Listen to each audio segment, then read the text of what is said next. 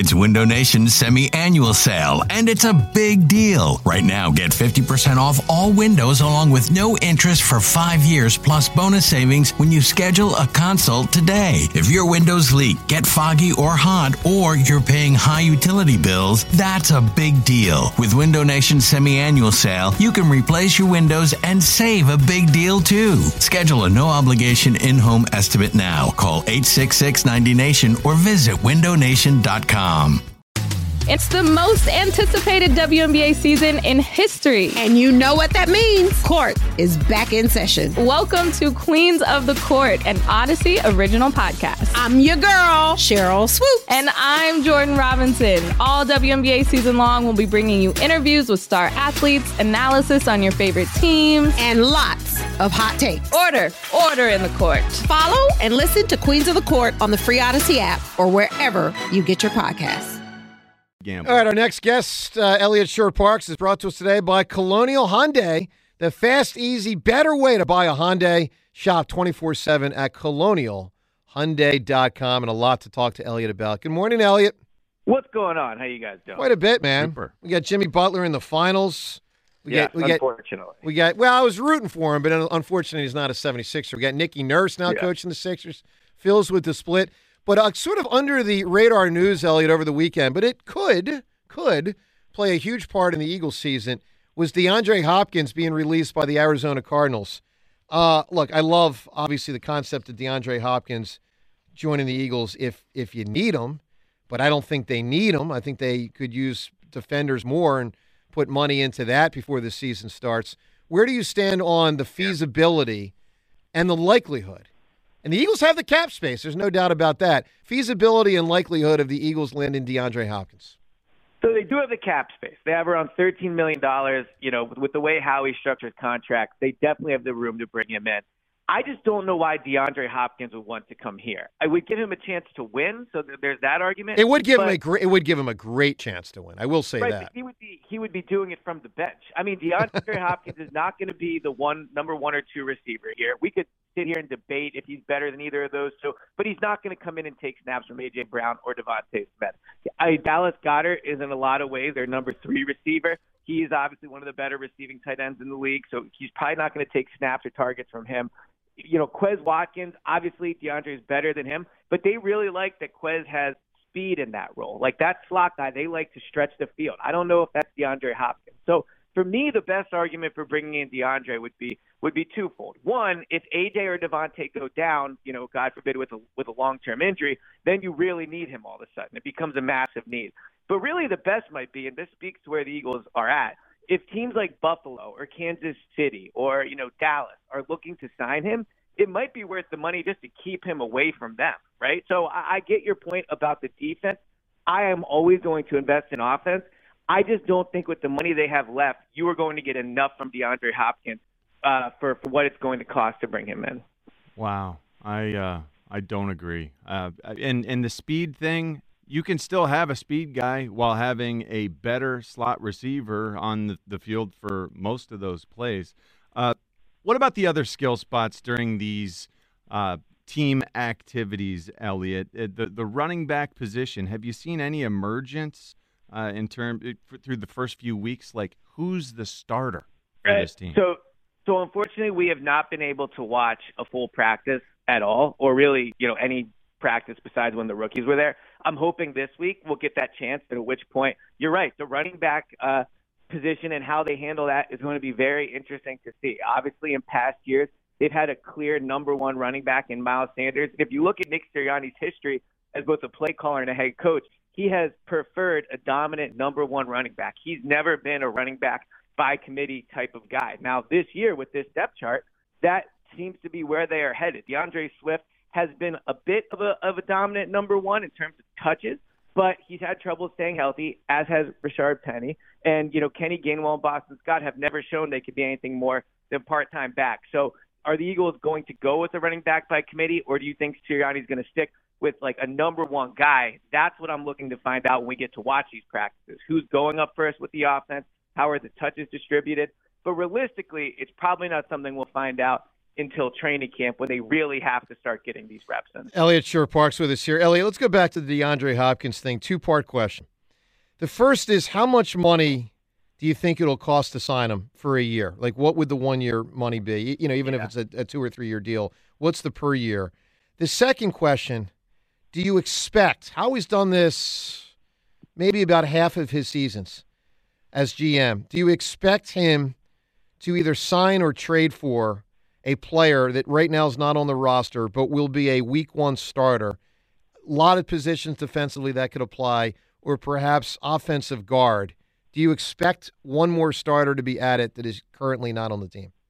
So I think the chances are slimmer, and I'll take the second part of that first. I think the chances are slimmer than most years that they're going to trade for a starter. And that's just because when you look at it, there's just simply not a lot of spots. I think the only spot where they would trade for a guy that week one, snap one is on the field, and that, that that's linebacker. I really think they want to give their safeties a chance. You know, if you get to week two or three and they're really struggling before the deadline, maybe you bring someone in. Clearly, if they have a terrible training camp, they would maybe do something there. But Sydney Brown, uh, Blankenship, Edmunds. I, I think they like that group a lot more than other people. So I think there'll be a little bit of a longer leash in allowing them to get used to the roles and not make a move for a starter. Linebacker is different. They got really good linebacker play last year. And if you look at the rest of the defense, there's not a lot of their spots where they need help. Maybe, you know, backup edge rusher, maybe a little bit on the interior. But in terms of a starter, I think linebacker is where he would do it. The issue is they don't commit a lot of resources to linebacker. So I think the chances of him making a big time impact trade for a starter are probably relatively slim. Now, with DeAndre Hopkins, in terms of money, with $13 million, they normally like to bring around $10 million into the season. It allows them to make moves like they did for Suh and Linval Joseph if they need it midway through the year. What would Hopkins get per year? Maybe eight, nine million. I mean, if he really wants to win, maybe he takes a little less to go to, to go to a serious contender. But if you remember, he signed James Bradberry to a one-year, $10 million deal last year, and the cap it was around two and a half, three million dollars. So the per year average, I think, will probably be around 10 million. But his cap Jeez. hit, if he were to come here, is, is going to be small, in my opinion. Well, that's amazing. I mean, eight or nine million for DeAndre Hopkins. It sounds like there's no question you should do that. I mean, that sounds like a lock it in. But I, I but, but, but would you give eight or nine million dollars to the fourth option on offense? I, yes, I get the because I think that... he's the third or the second option on offense. Plus, does Eliot doesn't that make it harder for them to re-sign players during the season that they could well, re-up for future years? But, but the other thing I think to consider here is going into this year, one of the toughest parts of the of this season is going to be managing the the egos and managing coming off that Super Bowl, right? Uh, DeVonta Smith is in a contract year. AJ Brown. Last year, he seemed okay with maybe not getting dominant number one type targets, but in the playoffs, remember there was a little bit of yeah. not getting the ball enough. Dallas Goedert, he likes to be involved in the offense. You have two running backs you just brought up that are both in contract years. That's a lot to manage in terms of touches, snaps, targets, all those things. DeAndre Hopkins might want to win. He can say all the right things, but if he comes in here and he's not getting a ton of targets, he's going to be upset. Or if he's taking targets from DeVonta, how's DeVonta going to feel about that? So I get on a basic scale, it's DeAndre Hopkins. You just bring him in and you figure it out. But there's going to be so much locker room kind of issues, I think, to, to, to navigate for Nick Sirianni this year that this will just make it more complicated. Uh, moving on to the Sixers, Eliot, how likely is it Nick Nurse can improve this team, motivate Joel and James Harden move out yeah. of the second round? I, I think it's likely. If you look at the kind of the recent history of Nick Nurse and the Sixers on a, on a large scale, you could look and go, the Raptors have overachieved and the Sixers have probably underachieved. Mm. And I think that's because Nick Nurse has gotten the most out of his roster. I am not a big Pascal Siakam fan. Fred VanVleet, I think, is okay. They have not had star level players since Kawhi left. But if you look at Nick Nurse's time, the first year he was head coach, overachieves, wins the title that year. The second year he was a head coach, Kawhi leaves. Everybody says they're not going to be any good. Overachieve, they get the number two seed. A few years later, he beats his over under by 13 wins. So consistently, Nick Nurse has taken expectations and he's passed them. And I think that's something that, while we could debate how successful the Sixers has been, the general feeling is they should have gotten more out of this roster than they have over the last few years. So I do believe Nick Nurse will come in and make them a, a better team because he's consistently gotten the most, if not more than expected, out of his talent. Eliot, one more, just back to the Eagles. Curious as we make the move to June here soon. Um, what's the flow up ahead? I know we start entering OTA period. When Yeah. does when does what happen? Who's in town? How does it go? Yeah. So the off season used to be one of my favorite times of the year because, to your point, there were constant changes. Right, first they were doing this, and then there'd be a mandatory mini camp, and then they'd have a three day camp where I'd get to go watch.